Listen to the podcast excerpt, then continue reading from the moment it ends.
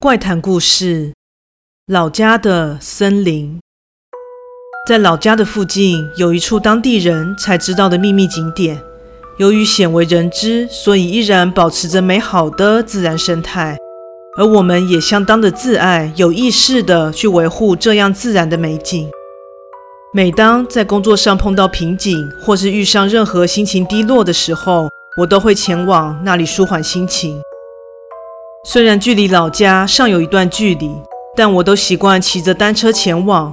由于对那里的地形环境已经十分熟悉，所以仅会带着轻便的道具，像是手电筒之类的小道具放进背包后，大概在午餐过后便悠悠哉哉地晃悠过去。在稍微远离市区后，就是紧挨着的延绵山峦的山道，在绿荫逐渐茂密浓厚的道路上，阳光自缝隙渗进来。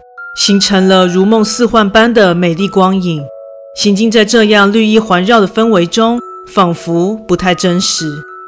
但自行车的机械运作以及轮子行经过千百落叶的清脆声响，却又告诉我自己真实的存在于这片幻境。加上扑面而来的清新凉意，让人的身心皆感舒畅。又过了一会儿，我来到了我通常进入的山林入口。由于这个区域未被开发规划，所以说是路径，也只不过是来访者们随意整理，形成一条足以行走的小径罢了。再往林间深入，光线随着更加逐渐茂密高耸的绿荫而显得更加昏暗。但我丝毫不感到惧怕，依然用那再熟悉不过的方向感，来到一处湖边。此湖被四周高大的树木围绕，水质清澈。走进湖边，可以看见树木倾倒在湖泊之中，而一棵自岸上连接湖泊的横木，便是我经常驻足的地方。这横木算是蛮厚实的，于是我都会借由它走到靠近湖的中央，并就此坐在横木上，甚至有时会任性的就此躺下。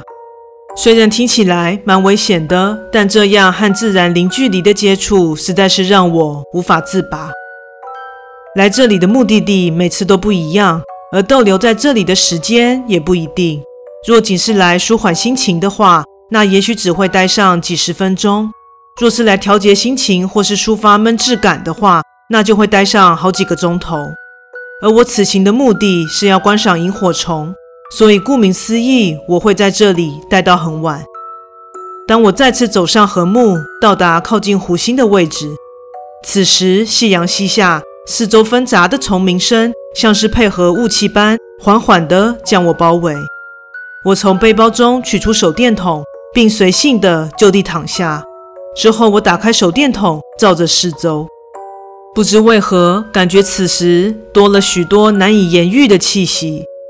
伴随着这样的感觉，四周的声响都像是人们在一旁低声交谈、窃窃私语。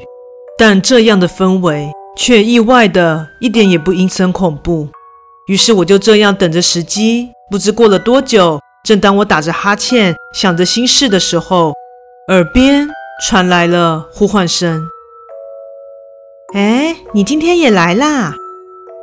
是一个女孩子的声音，将我从半梦半醒间唤醒。我坐起身子，朝声音的方向望去，是一个大约十几来岁的女生。女孩子笑脸盈盈地看着我，没有感受到任何的怪异，反而有一种莫名的熟悉感。但奇怪的是，我从来没有见过眼前的女孩。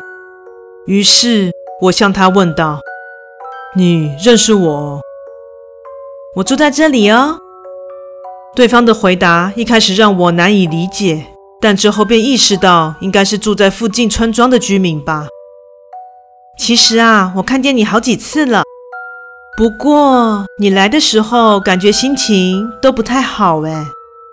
的确，每当我造访这里，都是心情有些郁闷的时候。但这女孩怎么会知道呢？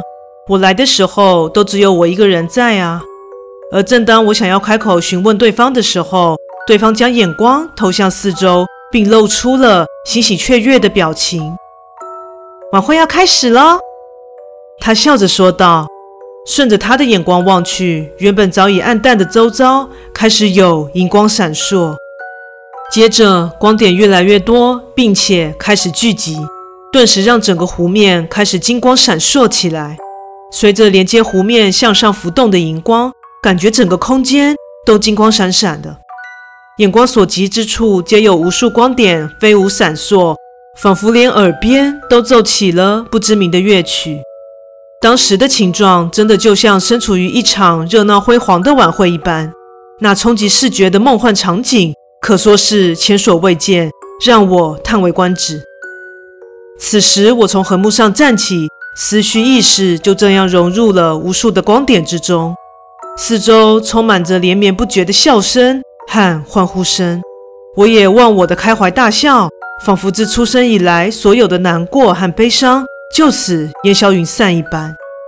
我徜徉在这片金光熠熠中，意识仿佛就这样淡化融入其中。就在自我逐渐消散之际，我感受到猛烈的摇晃。此时意识又再次聚焦，灵魂又仿佛回到了身上。我睁开眼睛，映入眼帘的是哥哥紧张的面孔。搞什么啊？你怎么在这里睡着啦？我坐起身，发现竟然已经早上了。刺眼的阳光从四处绿荫的缝隙中穿入，毫不怜悯地进入我的眼睛，让我顿时感到一阵刺痛。所以我一整晚都待在这里，没有回家。难怪眼前的哥哥会一副心急如焚的表情。回到家后，理所当然的被紧张万分的家人臭骂了一顿，说若是在森林里找不到我，就要报警协寻了。在当下那泰山压顶般的众怒之下，除了道歉之外，我实在是没有勇气提起我那时遭遇的奇妙经历。这么说来，若我当时就那样完全的沉浸在那如梦似幻的千万光点中的话，是不是就会化为其中一个光点了呢？至今我仍然没有头绪。故事说完喽，感谢你的收听，诚挚欢迎订阅我的频道。若身边也有喜欢恐怖灵异故事的朋友，也欢迎将本频道推荐给他们哦。现在在 YouTube 上有频道，在 Facebook 上有粉丝专业，IG 也有账号，也欢迎在这三个地方帮我订阅及追踪哦。那我们下次再见。